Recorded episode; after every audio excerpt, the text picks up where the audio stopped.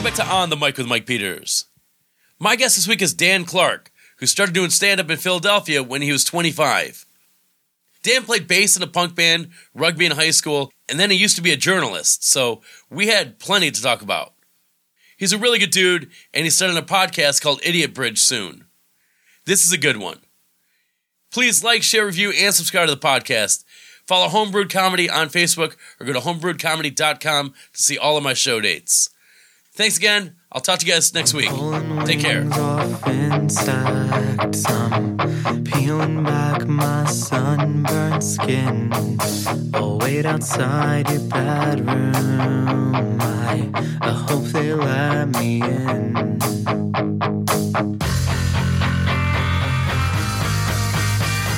Hey, man, thank you so much for taking the time. Yeah, absolutely. Thanks for having me, dude. Appreciate it. Yeah.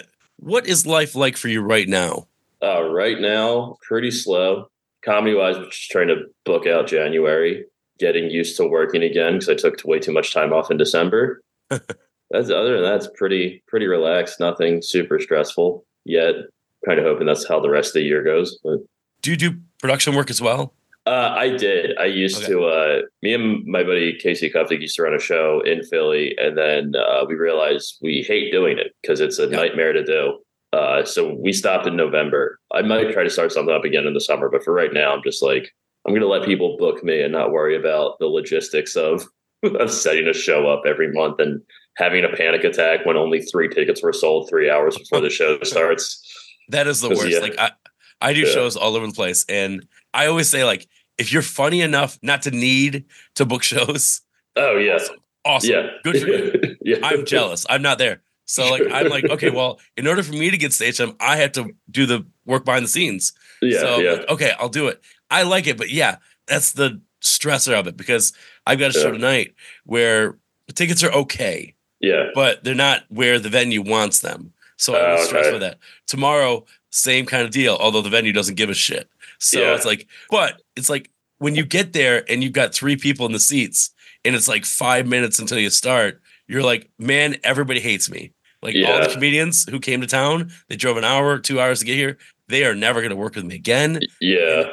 Inevitably, it turns out to be a fun show. You'll have like 10 more people who show up and everybody has a good set and the reviews are good, but you still think everybody's going to hate you and never want to talk to you again. It's there's so much stress that you don't realize when you Oh. take on a, a production role. Absolutely. And like kind of for us, the last straw for the show that we, we we did the last one in November and it was mostly just a like, all right, if we promised you we were gonna book you kind of thing. We th- we just threw those people on. But in October we ended up having to cancel because we had I think we had one ticket sold before the show started. And then we were like, all right, we usually get like 10 walk-ups and it was a small room. So like we could we did it for less than 10 people before, but like Yeah. you usually count on at least five to come up. Uh, no one came up, and then two people after we decided to cancel the show. We were just hanging out. It was like this upstairs area of a bar, and uh, we just decided to hang out for a minute. And uh, then two people were like, "Oh, we want to buy tickets." I'm like, "We already were going to start the show late, Yeah. and they would have been late for that part of it anyway." so it's like I had a that was the other issue I always had. I don't think people understood the difference between doors and when the show starts. I oh, think Oh, yeah, they just read they read show starts and assumed that meant doors, even though we were very clear about it on the flyer. well. What happens with me is like if I have like like I've got a weekly show, so Yeah. the start God, time God bless you, bud. That's It- nuts. it's I hard, and imagine. and I have to book it every single week. And yeah, granted, you know, I'm the full time host, so like that's one spot down, and I don't run showcase shows, so I only have to Oh, get okay. three. I get three comedians every week, but still to vary the lineup. And you know, I'm in Binghamton, New York, where we're pulling from like two and a half hours away sometimes. yeah, yeah. The talent pool is not. I mean, to get a headliner Sure. can yeah. do thirty to forty five every week is hard. That's the hard. yeah, part. yeah, You know, anybody can get like three openers, and that's fine. But yeah. to do that, like the start time is seven thirty. But when you have a regular audience, they're like, all right, well, we'll get there later. And then you kind of acclimate to them. And like, Yeah. all right, well, maybe we'll start at 745 really. And the 730 start time is actually the door time now. Yeah. It's like every once in a while, like last night we started at 805.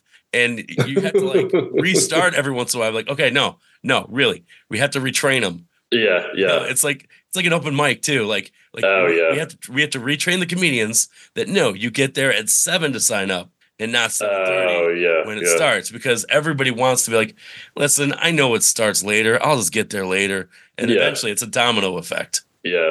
Our issue was we also had a hard out for 10 because ours was Oh, when we yeah. started, we tried doing it twice a month. And then we were both like, yeah, we're not producers. Let's just do once a month. This sucks. Uh, but we had a hard out at 10 because there was always a DJ after us. And they were usually like, and we would start, we would always finish on time. And also the DJ never, there was like in the two years we ran the show, the DJ almost never had people come up for it. It was just like we hung out there a few times upstairs, and it would just be like three people that are friends with the DJ go up, and then it was like Yeah. you're getting kicked out early for this. But Yeah, I, there was only one show I had where a DJ kind of butted into it, and mm.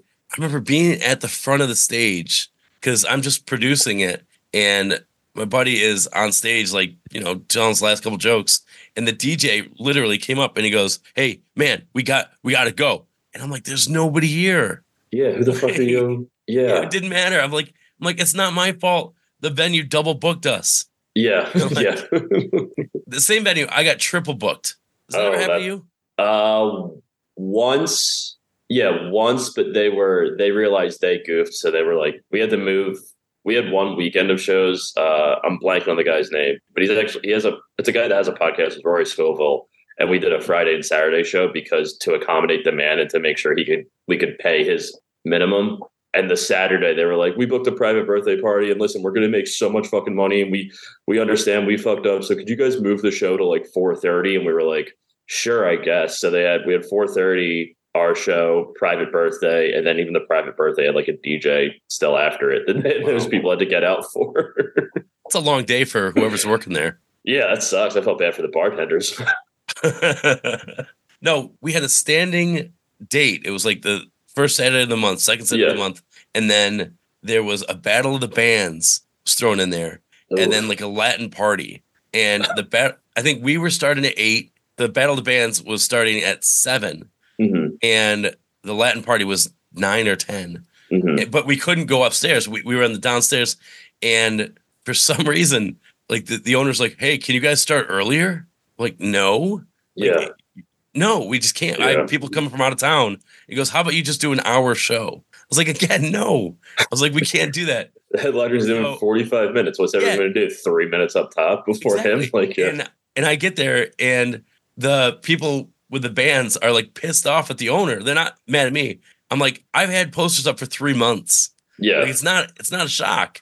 yeah, And they're like, Yeah, well, fuck these guys. I'm like, Listen, I like them, but I can't argue against it. yeah, Like, yeah, shit. yeah. That sucks, dude. Damn. So, what got you started in, in comedy? long story short, I did this real cool thing where uh, I married my high school girlfriend and then got divorced when I was 25. And it was always something I wanted to do. And I was like, I have all Get the time in the world right now. Yeah, that, that was always on my bucket list too. Yeah. I was always like, I don't have enough grit to me. Let me Yeah. let me fuck up my mental health for a couple years before I uh, yeah, I just had a lot of time and I always wanted to do it and I didn't really have an excuse to not do it anymore because I was always like, well, I'm married, ah, I'm working and yeah. So and I just kept I just haven't stopped for seven years. So Good change.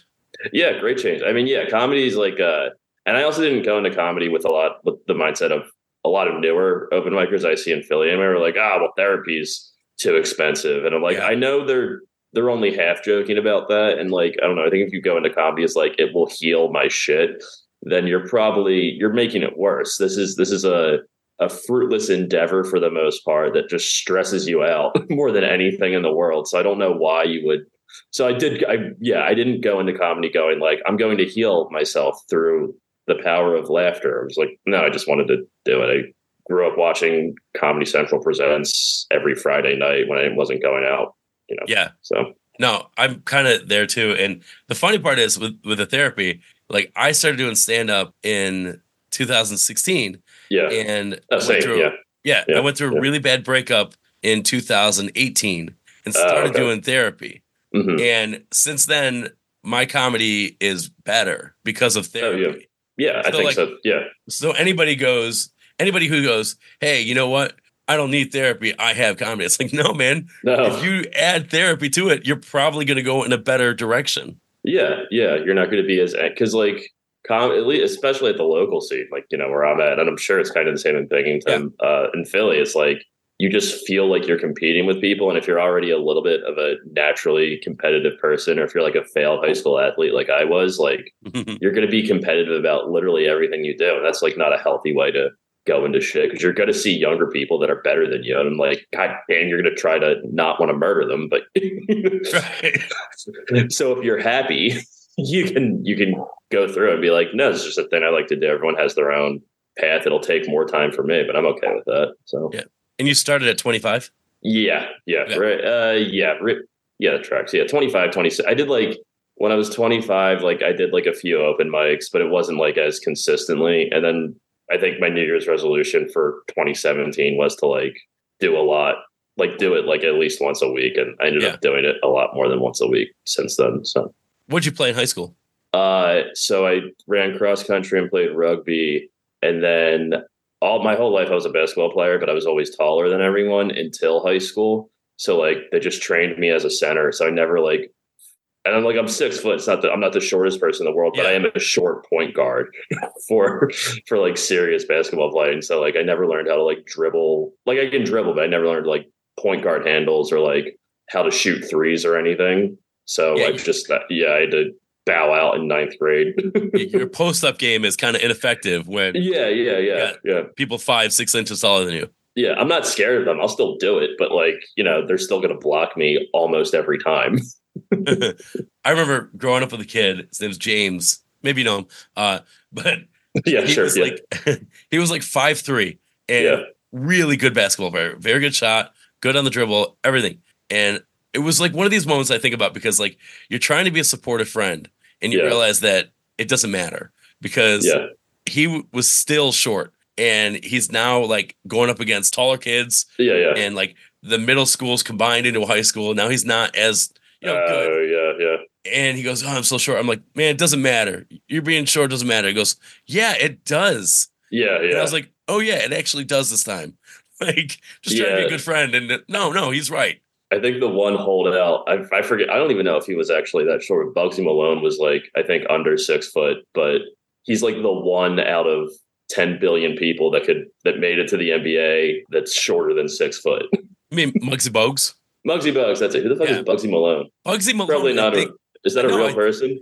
it's either a real person or a character from like an older show, or That sounds right. Okay. or uh, kind of like a, a an invented character from The Simpsons. Uh, yeah, yeah. You know, like just some yeah, yeah. Bugsy Malone. I swear to God, I'm gonna Google it. But no, Muggsy I did that- Bogues is five yeah. three. Okay, yeah. So he's the one guy. Well, there's a few. There's um, let me see if I remember. Spud Webb was five seven.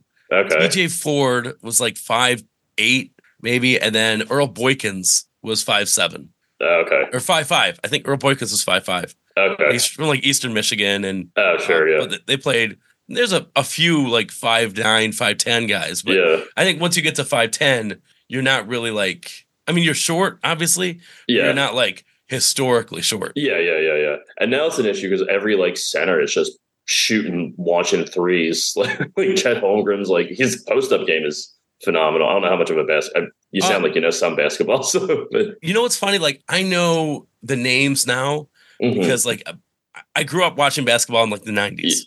okay, And I. I yeah. probably stopped around when when LeBron came into the league. I was a sports reporter, so like Oh, okay. that was really big around like uh like 2005 2006 is Okay. when ESPN really took off and and went like first take Mhm. cold pizza and all that stuff they were all Oh, debate yeah. shows and Yeah. at a certain point i want to say 07 08 i just got too fed up with it and i was like no it's the same topics every time it's ridiculous Yeah. all they're doing is yelling and Steve a smith skip bayless and i just kind of went away That's fair. and around that same time, I just like pulled out of like the NBA a little bit, and I got more into football. But I, I've always been a baseball guy, so I'm very like irritated that baseball their coverage gets eaten by football and basketball. So I'm like, sure. ESPN will not. Here's what it is: the Mets had a no hitter, and it was the one time they didn't cut to a no hitter. ESPN had an NBA game on, like oh, E Oh, ESPN okay. News, and I miss Johan Santana's no hitter. I'm living in Maryland Because of that, yeah. because because ESPN would not go away from the NBA. yeah. So I think that's what it was. Where I'm, I'm, you know, it's just been this 15 year vendetta I've got against That's them. fair. Yeah. That's fair. I know a little bit current. Yeah, But- that's fair. yeah. Yeah. I'm mostly basketball football guy. I get into baseball when the Phillies inevitably make the playoff, like the, the Red October thing. That's Yeah. when I lie to everyone and say, Yeah, I love I watch every single game. Fuck you, dude. Every when you're in Philly though, that's such a like such a sports infused city. Oh yeah. How can you not get swept up in something like that? Yeah, absolutely.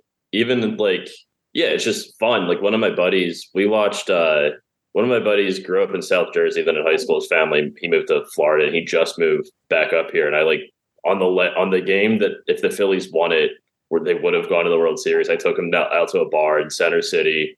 Uh, he was like, "This is," like, and he knows baseball more than I do. So he was like, "All right, it's game set, but whatever, fucking layup of a game, whatever." And uh, I was like, "Yeah, we'll go down here. I'll take you down to Broad Street. You'll see a riot. It'll be fun." uh, and then they inevitably lost. But then we watched a parade of like all these police horses leave Broad Street, just like go down, like, "Oh, we're not getting overtime tonight, boys. Pack it in." So it was fun for us.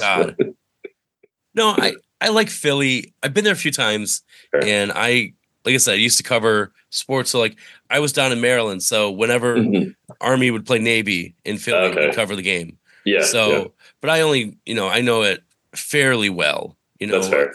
Enough to not get super lost in the city. Yeah, yeah. Did you work for like a local newspaper? I worked for the Annapolis Capital for six years. It's not in Okay. Maryland, and I worked for the Baltimore Examiner for a year. And Okay. then I worked for Lock Haven Express in Lock Haven, Pennsylvania. Oh, couple okay, yeah, yeah, years. yeah. And then Preston, and Bolton, and Binghamton for a year. So Gotcha. a few months.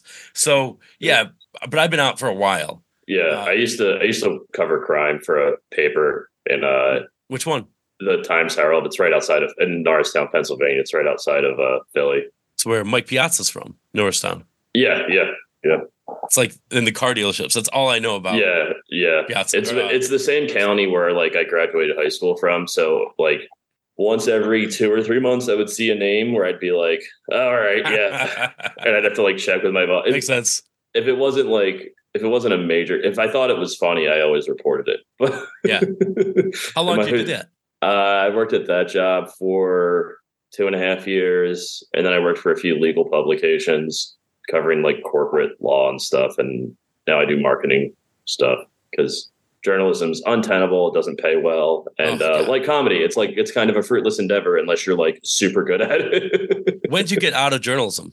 like two years ago Okay, so I got out. yeah two years ago yeah I got out before the Trump stuff. So uh, I was just doing sports reporting. Yeah But I look back on that and like, okay, well, I left in 2013, Mhm. the end of 2013. And even as a local sports reporter, I just found dealing with the parents and some of the readers who, you know, were parents yeah just awful. And it's one of the only ways I could have related to my parents who were school teachers because Oh they left when the parents were just getting out of control and the school board wasn't even a buffer. They're like, no, they acquiesced Oh. Uh, whatever the parents Yeah. wanted to maintain peace. That's what the editors were kind of doing with the reporters. They didn't have our backs really.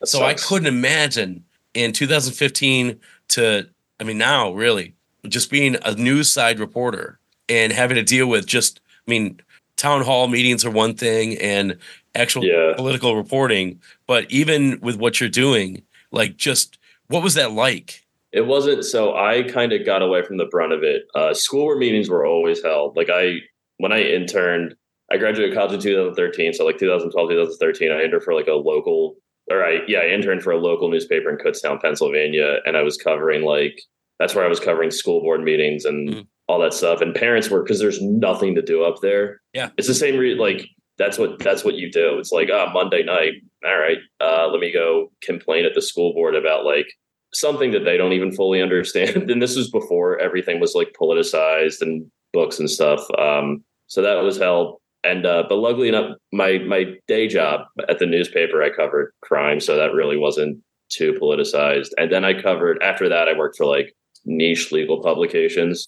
So I was covering mostly like the business. It was I was more of a business reporter, Okay. covering like legal business and that kind of stuff. So every now and again, a Trumpy thing would come up. Like I had to interview a guy who was in-house counsel for a an insurance company in Texas, and he got fired because he was at January 6th. And I talked to him, Oh. and and I I don't know. I think I just tuned out at a certain point where I was like, I don't, I can't possibly, I can't possibly try to pretend what you're to be sympathetic to you. So, It's so hard Yeah. because like when you're doing a job like that, like you just want the facts. yeah, yeah, Like you don't really care about what your thoughts are on this. It's like Yeah, it doesn't yeah. matter. Well, I Like, no remember.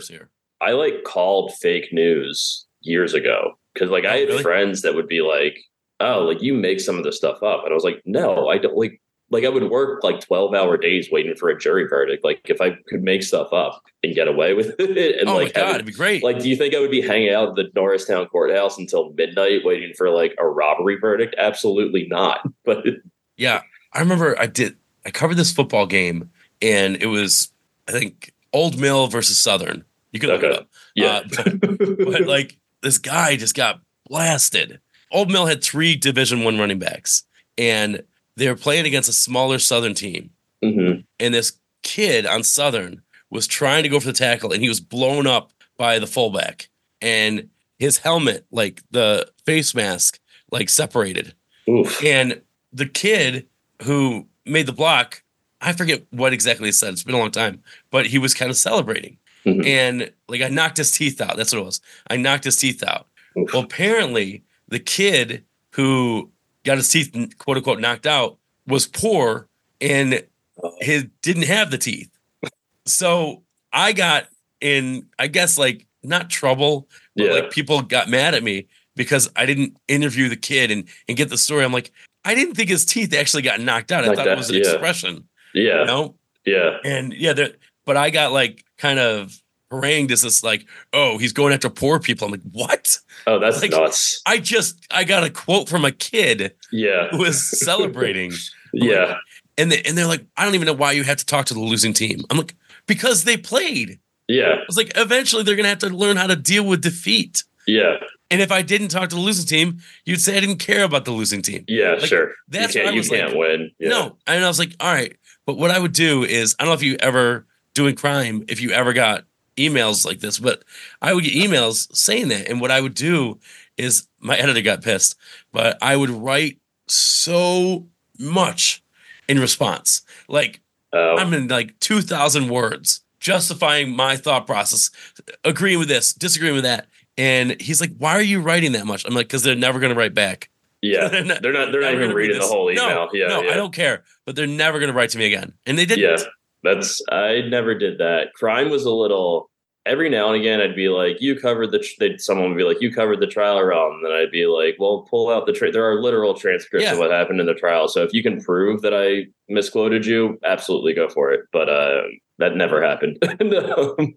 But I we had a we had a group of maybe two or three people because there were a bunch of newspapers that had like our office was in the court in the basement of the courthouse and they were the kind of nut jobs that would be like see like i have this paper and this shows that the district attorney is in collusion with barack obama and that's why i lost my house in 1983 I'd be like, what the fuck? Are you? so I got a few crazies like that. You kind of want to just go to lunch with them once. Yeah, yeah. I did. A, I got a good one. I don't know if you do. You remember hearing? It was an old. He was a, like a local Philly uh, sports reporter named Don Tollefson. Yeah, I know the name. Oh, dude, I got a lot. So he got in some. I broke the story because we got a.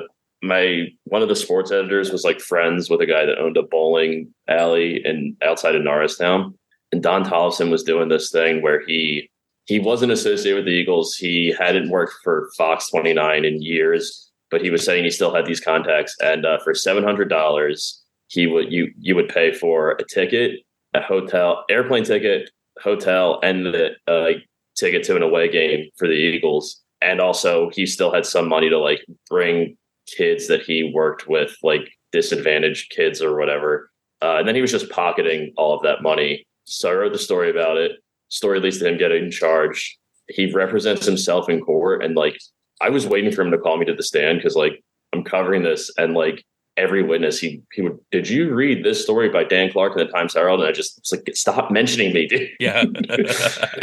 but he was like he was out on bail, so like in breaks in the trial when me and a few other reporters were hanging out in the hallway, he would just come over and be like, "That was wild, right, guys?" Like he tried to pull that. I used to be a reporter too, Clark with us. oh, God.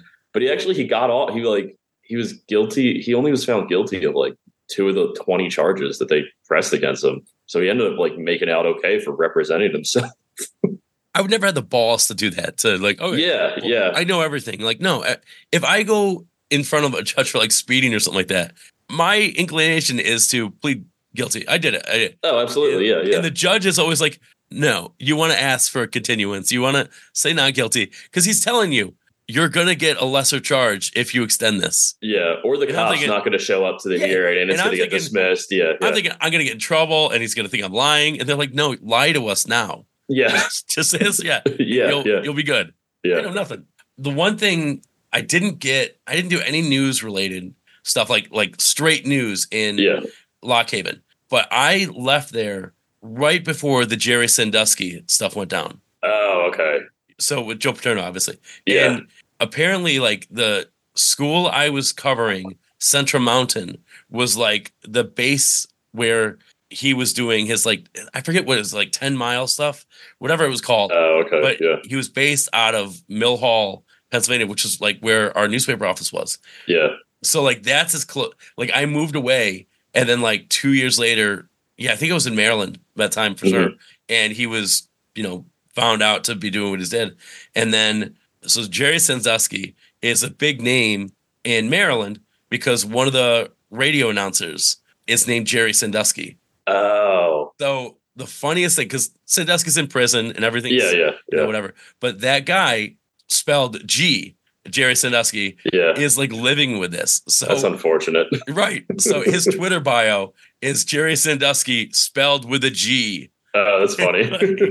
And I'm like, poor fucking guy. yeah, You have to deal with this probably forever. yeah, that's tough. I had at the last job, my last journalism job, it was like a niche, niche legal publication, and the the general counsel at Penn State was like, she was like getting reprimanded by the Pennsylvania Supreme Court for how she represented the school during all of that, and like Yeah. literally her only punishment was like a bunch of Pennsylvania Supreme Court judges were like, well, that wasn't good. Like that was it. She she had to come down to Philadelphia just for just for that. And like, I don't know, it's like I had to write a story about it. And uh but that's when dude the crazies came out of the woodwork for that. They were Oh. like, she should Jerry should not be in jail, Joe Paterno forever. It's like, Jesus Christ, dude. That's probably where I was like, wow, loyalty is really strong. yeah, yeah. Penn State loyalty is nuts, and I don't get it. I worked at a, where'd you go to college? Kutztown, Pennsylvania. Okay, I went to Mansfield. So we're probably Okay. in the same boat. Yeah, Like, yeah. We we like our schools, but like, eh. Yeah. I mean, If- sure, yeah. if they have a, a child molester there, like, hey man, let's Bill Yeah, Cosby wore a. Mansfield shirt on the Cosby show. And I'm yeah. like, you know what? Whatever, you know? yeah. But but like, yeah, it was it was just so weird. But I worked at a hotel in like right out it's Lamar, Pennsylvania. It's right outside Okay. the state. I know and- that is, yeah. When the new football season came out, it was like everybody was calling to reserve rooms. That town just filled up. And I'm like, no matter what it costs, we could raise our rates double. They didn't care. Oh They yeah, people, a people be there. there. Yeah. Right. And I guess that's when I was like, oh, people really like Penn State. I'm thinking like like I went to Mansfield. We don't have a Division two football team anymore because Yeah. it- the money wasn't there. Yeah. So like, but people like we would go to the games and it was like a high school game because we didn't care. We just went there to hang out. yeah. And I I couldn't think I- imagine having that much devotion for a team and a person. Yeah. I think I went to one in the four years at Kutztown. I think I went to one football game. I went to a few rugby. The rugby team at Kutztown is actually very good, but it's not. It's like a club team. Yeah. They but they so they they pump out kids that like play for Team USA and like have gone overseas to play, but they also give uh they have like a deep alumni association that throws money at like South African and Welsh and British kids to come over and Yeah. play. So like they're very good, but they're a club team. The school's like, yeah, you can play on our field and have the colors, but you know, good luck. Was rugby a, a sanctioned sport for you in high school? No, I play. I also played for a club team. Okay. Um, and it was like it was kind of like it drew kids from I think the one Catholic school that was near me, and then like two other school districts. But it wasn't. There weren't a ton of people. There were like enough for a team, but it wasn't like you didn't have to try out or anything. You just had to because most kids when they started were either they were learning how to play rugby. So Now, who's crazier, rugby players or comedians? Oh, uh, comedians, because comedians are just more self delusional or more delusional. rugby, no, like it's. I think, especially in the U.S., it's kind of rare that you play rugby. You're like, yeah, I'm gonna be the most famous rugby player in the world, Right. which still doesn't mean a whole lot, even if you're playing anywhere else. But yeah, no, comedians are definitely crazier and more delusional. Yeah, When you started doing comedy in Philly, I mean, yeah. is Philly a good place to become a comedian? Like you're starting out because it seems like there's a lot of things to do in a bigger city. I think so. Um, and I mean, especially now, it's great. You know, I, I people I started with are opening for some of the coolest people in the world right now. But uh, yeah, I think I think Philly's probably a solid place. It's not like there's a lot of there's a lot of comedians down here, but it's not so saturated where it's like if you're good, there's a chance that people will like you can get on shows pretty quickly and kind of build a good amount of time in a short amount of time, I guess. Like I always say, like I would I would I wouldn't move to New York, like New York City anyway, un unless I had something like tangible. Because for me, I would just be starting over again. Yeah. you know, like I could do, like I could host at a club, but like that, no one. If I I could host at Helium and no one gives a shit in New York that I hosted at Helium twice, you know. Like, Yeah. not- Do you get down to Baltimore at all? I don't. I should. This is one of my things this year is I want to get out of state a little bit more than I than I already have. Baltimore seems like because they got a they got a couple of new clubs I think that have popped up in Yeah. the past few years, and it seems like it's a pretty solid scene down there. Well, I know I talked to a lot of people in the Maryland area, and they mentioned Philly, but Mm. Philly people don't often. Maybe it's my fault for not asking, but like they mm-hmm. don't often talk about Maryland, and it, I wonder because I lived in Baltimore, and it's ninety minutes away, so Yeah. I figure it's pretty, and it's and it's an easy drive. Yeah, But I wonder how much you know crosswork you get out of there. not a ton. I mean, I don't even really know a ton of. trying to think of the the Baltimore comics I know. I honestly, and this is also my bad. I'm just I'm bad with names too. So, but I don't really. We don't get a ton of out of towners popping in. Like for shows, sure, if they're booked, people will come up. But yeah, we don't get a ton of out of towners just coming up to do like mics for a week. Uh, there was a crew of guys from Virginia a few years ago that came up and did that, but now they all live here. so, yeah, I don't know, but I've heard. I mean, I've heard the clubs and the audiences in Baltimore are pretty great. I just haven't, uh, I haven't reached out, and that's more of a that's more of a my fault thing than you know. But I, I'll bet it's more like a product of well, they're in a city, you're in a city, and like, do cities need to go to other cities when they already have the audiences they need? Sure. I mean, I think probably so. So actually, this is an issue with Philly, especially during the summer, because Philly's not like a destination city. So running shows up here can be a goddamn nightmare. So it's like there's a lot of other cities that are people go to for vacation. Yeah. That doesn't Philadelphia, everyone leave everyone in Philly leaves, and it's pretty rare that people are coming here, if not for like a conference or something. But no one's like, let me go to Philadelphia and spend a week there because there's like five things you can. It's not quite big enough, and there's not quite enough touristy stuff because you can only see the Liberty Bell so many times before you before you're like, cool, it's a cracked bell. So yeah, I don't know, but and I think even Baltimore has a little bit more as far as like tourist trappy kind of stuff and draw people in. I know I lived in Maryland and I lived in Annapolis and well Glen Burnie and within Baltimore. And my parents, they never came to see me in Lock Haven, but they came to see me every year in Baltimore Sure, yes, because there's shit to do, there's stuff to eat. yeah, yeah, yeah, yeah. They didn't want to see a jail in Lock Haven. Oh yeah, know, we we could have gone through. Oh, there's the KFC I go to every Sunday. yeah, yeah. They have nothing. yeah, but my girlfriend is she lived in Philly for a while, and I'll probably go down to Philly more now than I ever did. But I always see like Pennsylvania, like if I don't have family in that town, why am I going to Pennsylvania? Absolutely, yeah, yeah. Most of my family is in the greater Philadelphia area. I have one cousin who lives in Manhattan, and I go up like I don't know once every two months, and we end up bullshitting. But yeah, so it's even it's even pretty rare that I go up to New York City for mics or stuff. Is it hard to stand out in Philly as a comic? A little bit because it is saturated, and there's so many new people, and it's even it's gotten to the point where like there's a lot of new people, and I'm like I'm not shit down here. I'm like I'm solid enough. I'm going to get cocky and say that I'm solid enough, Yeah. but I'm not like I'm not hosting every weekend or I'm not one of those guys. So there's a lot of new people that are like, who the like they look at me like, who the fuck are you? And I'm like, Yeah. I'm not gonna I can't big dick anyone, but also who the hell are you? You? When did you start feeling comfortable on stage? I mean, it's been seven years. yeah, uh, probably like four years in. Like right before the pandemic. yeah, I, I was like getting I that March I had so many shows and I just one by one watched them get canceled. I was like, oh, I'm hitting like I'm getting booked on like like I think I had like anywhere between 10, 10 to 12 like paid spots that month. And I was like, damn, all right, I'm I'm in it. And then just yeah, I think one of them stayed and then like uh, two days later the world goddamn shut down. I think four years in is where I got kind of I got a little more conversational. I kind of not that I'm not that I'm like reading off of a script, but I or but like I got to I was able to like go off script and like I don't have to go like this joke to this joke to this joke. I can like play around a little bit more. I think when I was four years in, probably. Yeah, I know. For me, I went. I did a whole thing where I was like big storyteller, like Birbiglia. Oh yeah, yeah, yeah. But but no talent. So I was like, all right, well, let me let me switch to one liners to teach myself how to write a joke. Sure. And then I became very dependent on oh, this word has to be here. It has uh, to follow this joke. In like that was very yeah. script. And then once I was able to like combine the two, like throw my one liners into a story and like, you know, have a punch. Yeah, that, that's the yeah. Then I became a little more comfortable. And then after the pandemic, for me, I became more conversational because like, mm-hmm. oh, if this happens, let me do crowd work. Let me incorporate that. Yeah, and that will add. Oh, I found this new tag. It's kind of cool. Yeah, entry yeah. point to that bit. Then I I really felt like five years would have been for me. Like, okay, fair, yeah, yeah. I, I, actually I'm okay on stage now, and yeah. I feel like I'm not going to embarrass myself on anybody's show. Yeah, yeah. We, me and my buddy that used to run the show, because we used to where we ran the show was the same place as where we used to run an open run an open mic, but then we got tired of the open mics and we just gave it to new people that kept the show.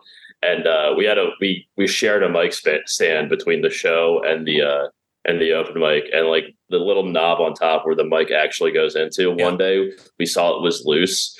And my buddy texted the people hosting the, the open mic, like, hey, tell people to stop holding on to the mic stand. We get it, they're new and nervous, but like it was that's the reason it was loose, was just because oh, people man. are like, you know, twisted it like that the whole time they're on stage. I was talking about this last night. I had there are two comedians, and you might know one of them. He moved down to Philly. You know Seth Ruddick? Yeah, yeah, yeah. I okay. love Seth. Yeah, he's the man. Well, you don't know him well enough. Sure. no, Seth is great, but he and this guy in Buffalo, Jesse Winterhalter. Jesse mm-hmm. is a Philly guy, actually. I don't. He started. That name comedy. sounds familiar, but I don't think I, think I know. He started doing comedy in Buffalo, but okay. he's like a Philly guy. Gotcha. But they abuse the shit out of my mic stand. Oh. so Seth, if I don't know if he still does it, but watch it next time on a mic stand. He will hold it and like lean back and forth uh, I've done a I, bunch of shows with him recently. I don't think he's done that. Yeah. So I've got I've got a mic stand with like three legs. Oh, okay. So it'll like. Do you remember? I mean, you're a little younger than me. There's a V8 commercial that was famous where the people would like stand at an angle. Oh, I didn't know what you're talking about. Yeah, yeah. that's how my mic stand looks. Oh, that's After funny. Seth and Jesse, they beat the shit out. Jesse will pound it into the ground. He'll lift it up and slam it. And then I'm like, I'm in the back, like, oh my god, here we go. Yeah. And they're only thirty dollars, and I have to buy another one yeah. every year. It's it's not a big deal, but I'm like, yeah. it kills me in the back to not be like, hey, stop. It's not the, it's not as bad as a mic drop. But yeah. I'm like, it's it's my equipment. Fair, Seth fair over enough. the years, Seth over the years has paid me money. He actually. yeah. One of the sweetest things I have to remember, he does this every once in a while, but he threw me like two hundred and fifty dollars when the pandemic began because he knew all the shows I was losing. Oh like, shit! It was damn. it was the sweetest thing, and it damn. might have been three hundred. It was it was just something he didn't need to do. Now, yeah. he did buy furniture from me and yeah. threw it away. So, so, maybe he felt bad. It worked but, out, yeah, yeah, yeah. No, I like Seth a lot, so yeah. I'll rag on him a little bit. But no, that's definitely a, that's definitely a tell. Where it's like, okay. And I also think that's that's just uh, the mark of somebody who has never bought equipment before. Sure. Yeah. I mean, I think for me, some of the I just saw it on Facebook. Like I remember I was like maybe two or three years in, and some Jersey comic put it on Facebook. It's like, hey, new comic, stop holding onto the mic stand.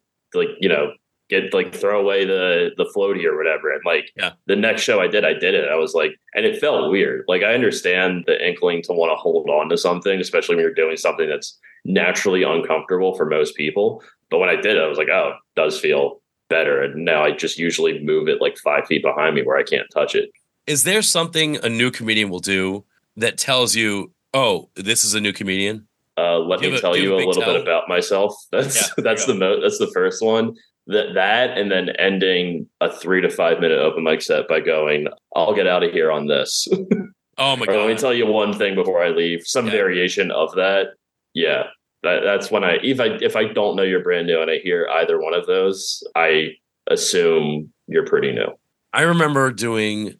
All right, I'll tell you this one or Sure. something, some variation of that one time, and the joke didn't work. Ah, And I remember having that conversation in my head, like, "Oh, you fucked yourself," yeah, yeah. because now you're a liar, and they knew that didn't go well. You, Yeah. So I'm like, okay, never do that again. And I Yeah. don't remember. I think it was in Ithaca, so I could probably deduce. I was probably two years in, Sure. and I'm like, okay, never again. So my tell is they don't move the mic stand. Oh, okay, yeah, that's like, right in front of the face, and and like they're too nervous to move it. They don't know what to do. yeah. And there's one time like I'll take photos of my shows, Mhm. and this one time I had to go up and physically remove the mic stand because I oh, could so not you get, could get a, a shot. I couldn't get a photo, Yeah. and I'm like I'm like how new is this guy? Like like I thought. You know, he came to me and he's like, "Oh, I have this." And I'm like, "Okay." And then Yeah. I saw the mic stand. I'm like, I was bamboozled. Yeah. I tend to.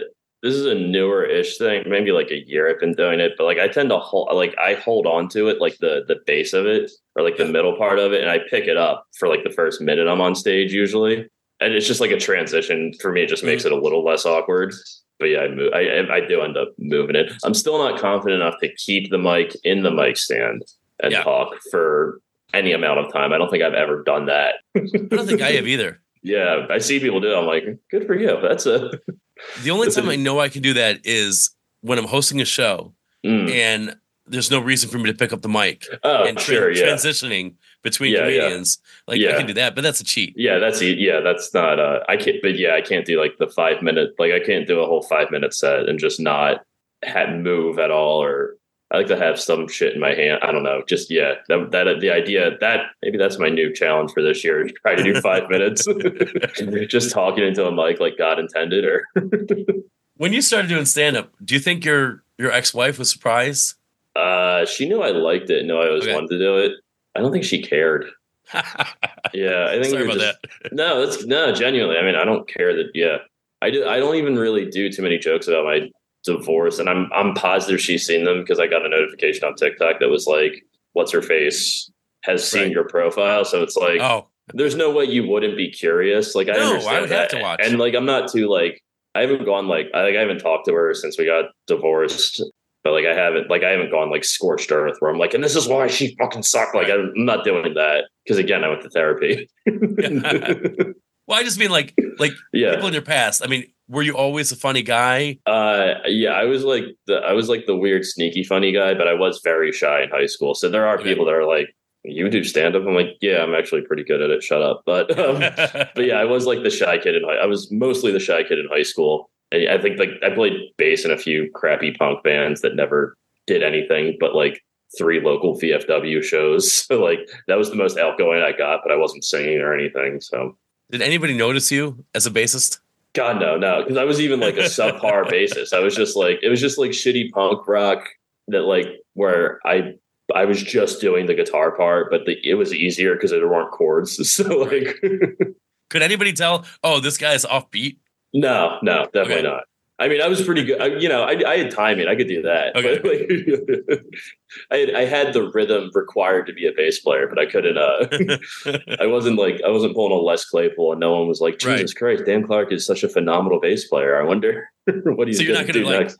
You're not gonna do any NOFX covers. Correct. Yeah. No, Fat Okay. Mike is like, yeah, shockingly a surprise. I don't know why. For the longest time, I was like, whatever, it's bad. Then like you watch is like Jesus Christ, that guy's moving and singing at the same time, like the way his fingers are working up and down. Yeah.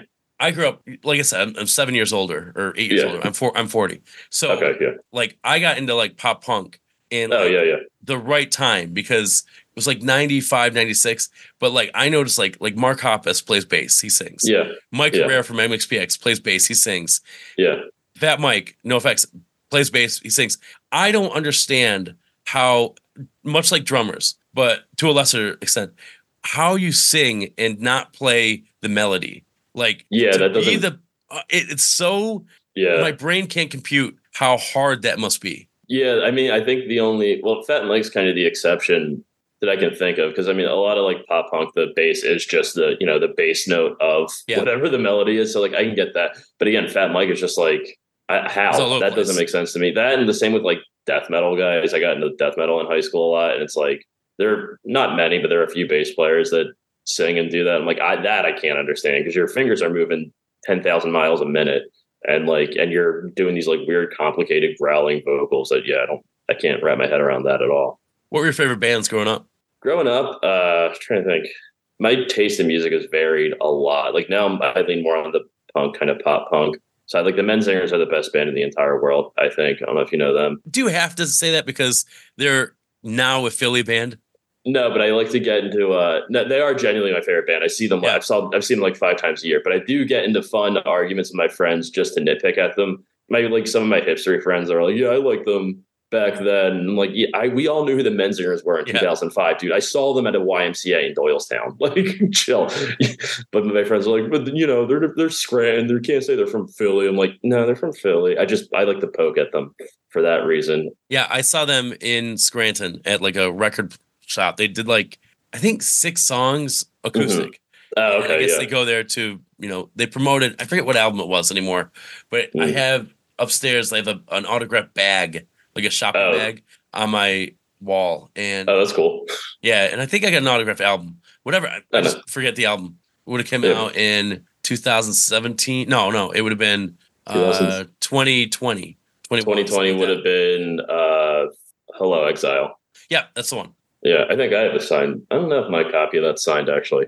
Yeah. Sorry about that. I didn't. I didn't Yeah. Oh, all in. good. Listen, I won't. I'll talk about the Menzingers for as long as the day goes. I don't care. Um, other shit like uh in high school, big death metal guy. Uh, so like Lamb of God, the Black Dahlia Murder was like one of my favorite bands. Uh, I'm glad they're still going because their lead singer died a few years ago, and they're like, yeah, we're gonna keep trying. So I'm kind of excited for them to come back around. What else was I really into in high school? Obscura, uh, Lamb of I said Lamb of God already. I don't think what was like what was like a punk band I was really into in high. I got really into like weird local punk bands in high school. Not even trying to be a hipster, but like the New Aggression, which was like a bunch of these old dudes that just played really like kind of technical pop punk music that I really liked, and I've been like scouring the internet for honestly the past couple of months trying to find their shit, and it just doesn't exist anymore, which I'm a little bit mad about.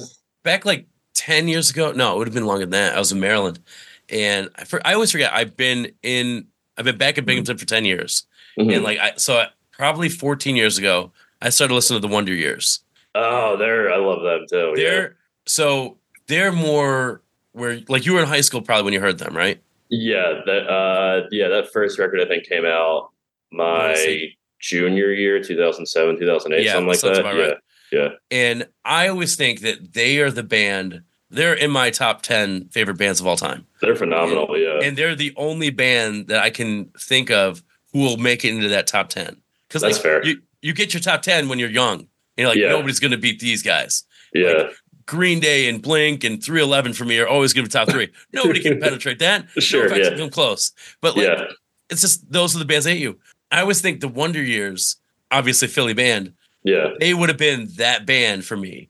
To where Yeah. like, oh, they would have fit in that generation. You know, right with New Found Glory and Oh yeah, yeah. all those Drive-Thru guys. But like every time they come out with a record, I'm like, okay, here we go. That's it's basically the only band whose record, whose new stuff I actually look forward to listening to. They're really they've been really good at like evolving too. Yeah. I used to when I worked at the newspaper, the one of the guitar players, Matt Brasch, his now wife, they were dating at the time, was an editor at that paper too. Oh, so I wow. got to I met Matt a few times at a Jimmy Eat World concert that they were both at. yeah. That's awesome. Yeah.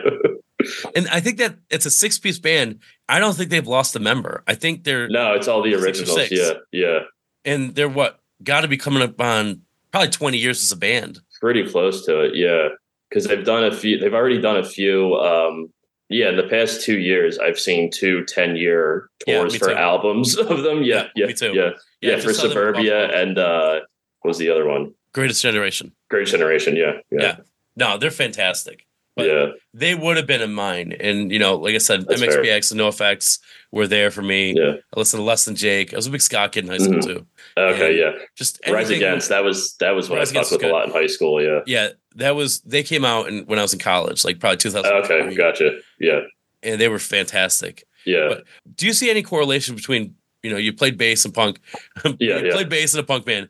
Do you see any correlation between punk rock, maybe death metal, and comedy? I guess it's all like a lot of it's DIY stuff. You know, Yeah. you're not kind of just have to book your own shit. And which I had going into comedy, I had no idea. I was like, oh, there's one open mic at Helium, and that's all there is. And then like after a few months, I realized like, oh no, there's like all these weird, not even I don't want to say hipster bars, but like weird dive bars that have open mics um, that people are just putting on themselves. It's not necessarily like obviously the bar wants them there to one degree or another, but yeah, I guess like the DIY aspect of it that I never I never would have thought of that until I started it because I really just thought like oh you just harass people at the clubs until you get in and, Yeah. and then that's the only path forward but that's that couldn't be further from the truth No, I I've noticed that since I started producing on my own. Like I was in a group and I separated from that.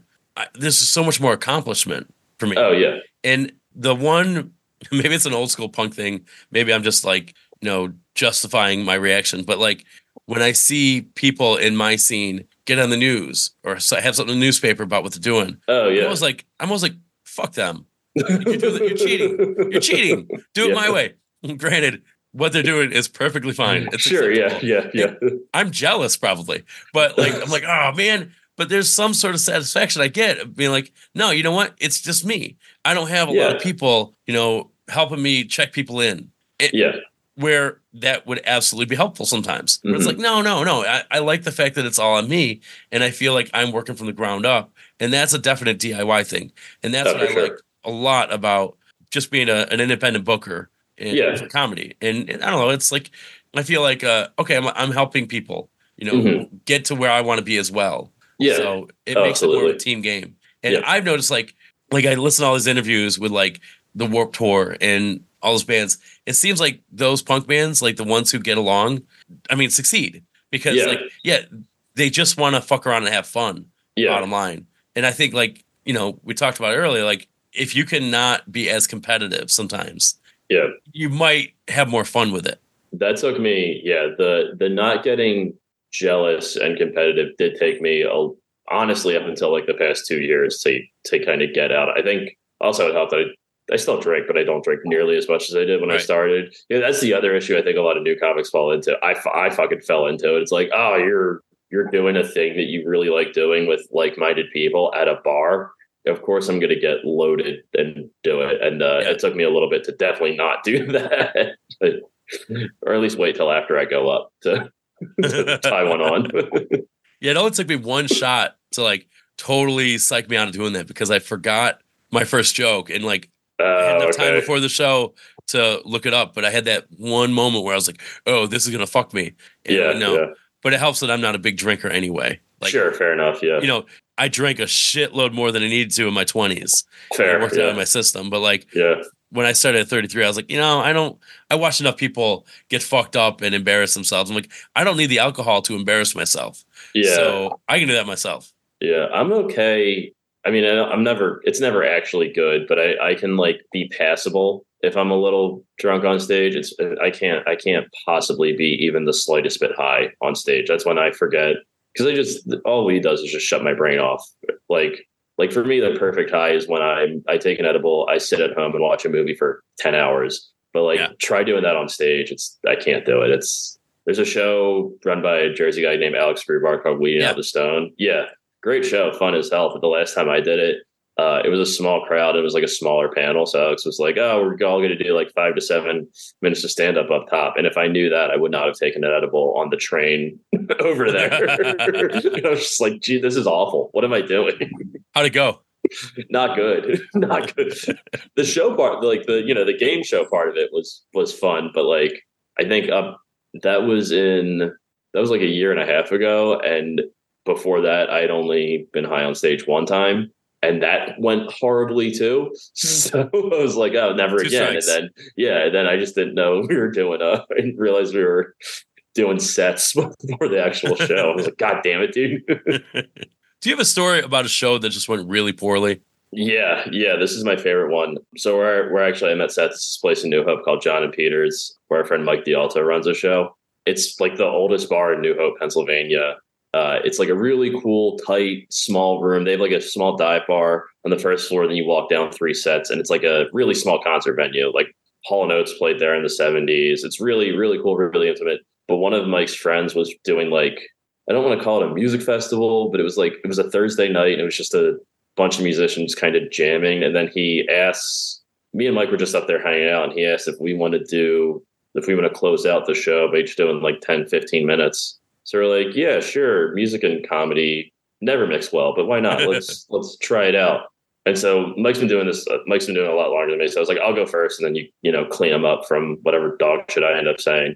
Right. But we get down there, and there's this lady that does storytelling that had gone to the open mic up there, and she had seen she had seen me a million times before, and I think I was like three or four years into this point, so I really only had like 20 minutes. But if I'm I only 10 of them were good, so I just did the mm. 10 she had seen a million times, and she starts screaming out my punchlines. Oh, over. No. and it's like it's sm- the ceilings are so low and it's such a small room that like even with a microphone i couldn't be louder than her unless i was literally like screaming into the mic. And like i'm not going to do that because it would blow people's ears out. And so like it gets to the point where like she just she screams out like i bet you want to choke me. I was like what the fuck are you talking about like shut up and then this guy sitting behind her he gets up and gets annoyed like he's just to leave but as he's leaving, this plays like when I tell this story, it plays like slow motion in my head. As he's leaving, he takes it. It's just water, but he takes and like does one of these and like chucks his water at her, and she's so blitzed that she like didn't realize what happened for a few seconds. but this was to be nice. This this lady was was sturdy. Let's say that just to be nice. And this was like Yeah. a real scrawny hippie kid that threw the water at her. So like once she realized what happened, she gets out of her seat and jumps up and starts beating the shit out of him on the floor. oh my god. and then by this at this point, I was like, Mike, Mike just like hopped on stage, grabbed a second mic, and we were just like, we're just gonna do like a bump and mics kind of thing there. and so we're just both watching this happen. And for me, it was like in slow motion. It's just like, all right, we should just stop now, right? Because there weren't enough people in there. We have to break up a fight. That That's yeah. insane. So I think that's my that's my hell gig. We had another one there a couple weeks ago, Halloween, which was like it wasn't as bad. It was just one of those where like usually when people heckle, yeah, it was, it was this past Halloween at the same place, but usually when people heckle, it's only one table, and then like they decide to. Everyone else is like, oh, I don't want to be like that table. Right. At this particular show, everyone was like, oh, they're talking. I'm gonna We're gonna scream something out too. Yeah. So, it's, and I had to host that one there, so I was like, all right, let me just. I think I told like a joke in 15 minutes. it was just Oh navigating. Yeah. so that was pretty. That's where I met Seth. Actually, we were, we were both on that show. We're, we're That bonded by that kind of war that we had to deal with. Yeah. Seth did a show one time where it was like a an older older audience in Cortland. Yeah. It's his hometown. Mhm. And buddy of ours, Paul Kozlowski's running the show. And I usually host anything Seth was on up here. And this time Seth hosted. And I was like kind of looking forward. I'm like, let's see what he does. And and there's a part of me, I don't know how often you host, but there's a part of when you host a long time, you're like, all right, well, I wonder what this guy would be like without my help, without me setting the table. Oh, sure. Yeah. And Seth gets up there, very funny comedian, but he's like crude. And Yeah, he, he- yeah. there's no apology for what Seth is saying. He doesn't give a fuck. He's loud. He's just going after it, and he wants to do his material. And he there's something about that that I find not charming. That's not the right word. It's Sure. like, but like he's fine, but like admirable Yeah. because yeah. like like if I am in that situation, I will cower away from the crude stuff that I like, and I'll go, okay, no, this is more family friendly. Let me do this. Let me. But Seth doesn't do that. So he starts the show with like a five minute joke about eating ass. Did not get that. anything. I love that. and I go up and I do really well because like, and it wasn't because Seth set the table. It was because they're like, as long as you don't talk about eating ass, we'll be on. Sure. we promise. Yeah. we'll be good. yeah, that's fair. but I I love shows like that. It's like like part of what I like about comedy so much is like you'll do it for so long and then some new variable will come up. Oh yeah. It's it's infuriating, but also it's like, well, yeah, of course that had to happen because Yeah. it hasn't happened yet. Yeah. yeah, I haven't had too many. I think the the last one I had was was that Halloween show because I usually am just so used to like one person heckling everyone being like, "That's embarrassing." They don't know how Yeah. to behave. But this one, it was just the table in front of me, the table to the left of me, the table to the right of me, They- and they weren't like working together. They were just screaming, it What are you doing with Soul Drills? You're working a lot with them? Every now and again. Uh, I really don't too often. I kind of just got past there, I guess. Okay. Good room. Uh, I hosted, uh, I got there. Through, my buddy Jay Yoder got me on like a late night showcase show. He ran there, and Joel saw me and was like, "All right, yeah." And then like he actually just sent him my avails for this year so far, but I haven't gotten anything yet. But it's also four days in, so I'm not crying about it. Yeah. But yeah, I hosted. I hosted a show. I'm already blanking on the dude's name. It was like a cleaner guy, but he was like chill. And then I did a dirty show after that. But yeah, it's a good room. My sister and her husband live right down the road from there, so like they they go there a lot. So I get, that's the only time I really see them because it's not far from Philly, but it's just far enough Right. it's like I'm not driving out there and for no reason, you know, Right. unless I'm getting paid to be there. Listen, man, I live eight minutes from my sister. I see her three times a year. oh, sure, yeah, yeah. I get it. oh I get god, uh, no, I don't feel bad about seeing my sister only No, once a year. no, No. So are you okay with doing like, okay, I need 10 minutes clean? Is that just easy for you to do now? I mean, it's been seven I years. can, I can. I have to think about it. It's one because I don't. I mean, this is a not an argument, a conversation. Me and a few of my friends used to. We go back and forth on it. I don't like working clean, and it's not to say that I'm particularly dirty either. I just like the option to feed into something else if I can. Yeah. Like I did a show in Princeton in November, and it was at this place called the Institute for Advanced Study. It was a bunch of really old people, and uh, I had to do 15 minutes. But then the guy going after me was running late, so I ended up doing like 23. But I was like, all right, like I have other, I have like another 15 minutes of stuff, but it's dirty. Do you guys want to hear it? And then this old lady goes, finally, the dirty stuff. And Yes. so, yeah, so I was like, cool, because I was trying to like temper myself for the first like 20 minutes. Um, but so like I can do it. It's just like I have to like, if, if I know I have, I don't, I, I like to be given like advance notice of whether or not I'm going to be clean. Um, and then depending on who I'm working with, like sometimes I'll just write a cleaner set anyway. But then like if there is like a particular a show that's like it's labeled as a dirty show, I'm like fucking sign me up for that. Yep. You know, that's that's What I've noticed, like, I'll have to do a clean set. Mhm. and you know somebody booked me for it and like all right well you know it's the producer he's gonna headline whatever and he goes and then the guy who follows me is dirtier than i am like like oh, unapologetically me dirty so and i'm like yeah. and people come over like oh you could have been dirtier i'm like i wanted to be Yeah. i wanted to be you have no Yeah. idea how hard it was for me not to call this whole place fucking assholes like Yeah. I, mean, I just i don't know but like inevitably you're like well i have to cut this i have to you know take that fuck out take that I have to asshole out, whatever. reword Oh. this. There was a club in Allentown, not to be mixed up with the one in the Mohegan Sun, because there's a Oh, Wisecrackers, thing wisecrackers, there. yeah Yeah, but th- there was one with the same name in Allentown, uh, where Mike Cannon has a really good joke about it on his, I think, on his first album, because there you have to be clean, and like the audience doesn't want that. But I hosted, I hosted a weekend there when I was like maybe, maybe two years in, maybe a year and a half in, and like again, I'm not the dirtiest guy in the world, but she told me to do a ten, clean ten minutes, and I was like kind of panicking because I never. That was the first show where I was like given restrictions Yeah. for, and then I was just and like I bought. I mean, you know, I made my money, but like it wasn't like I wasn't certainly happy about how I did those two nights. But then I also I was hosting for just like the hackiest cruise comics in the world, and I was just like after the first night, I went to a I went to a bar that's owned by another comedian out in the suburbs near my parents' house.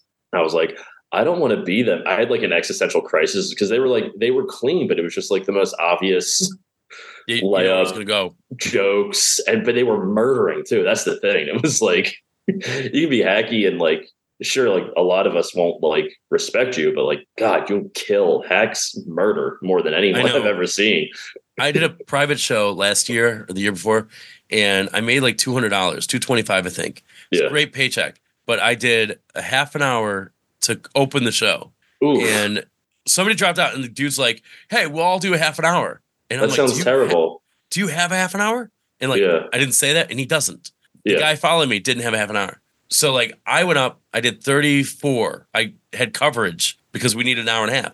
yeah. And then the guy following me did 13. And this dude, everybody deserved to see him. He did four street jokes at least. Murdered. of course, yeah.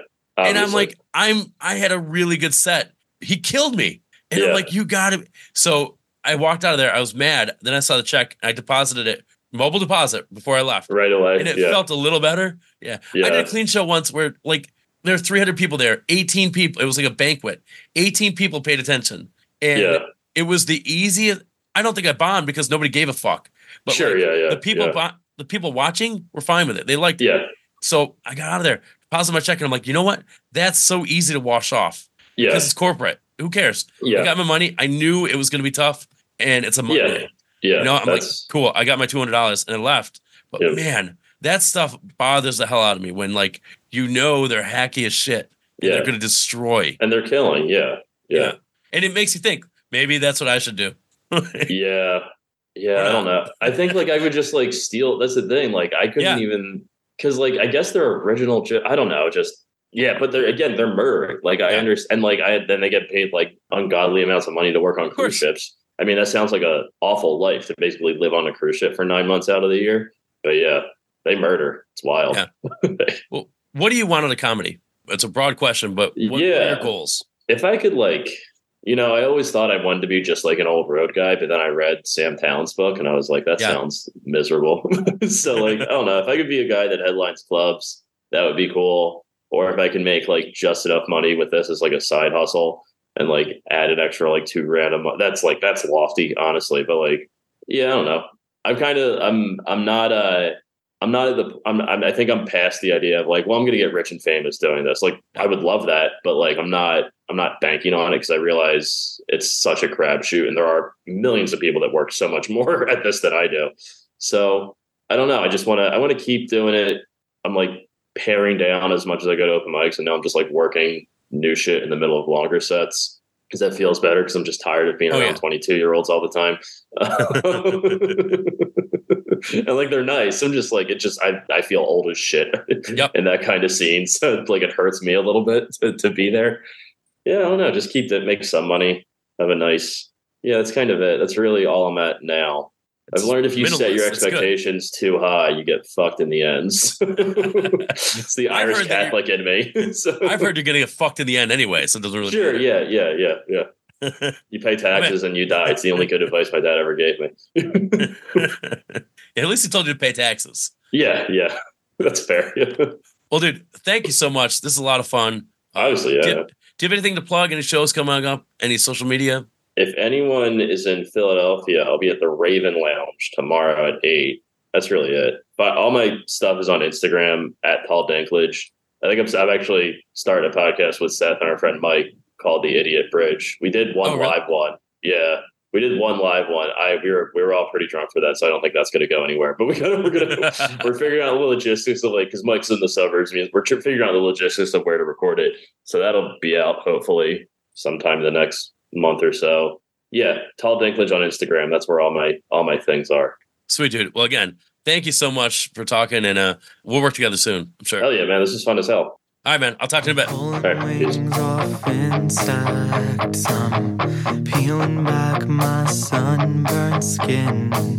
I'll wait outside your bedroom. I, I hope they let me in.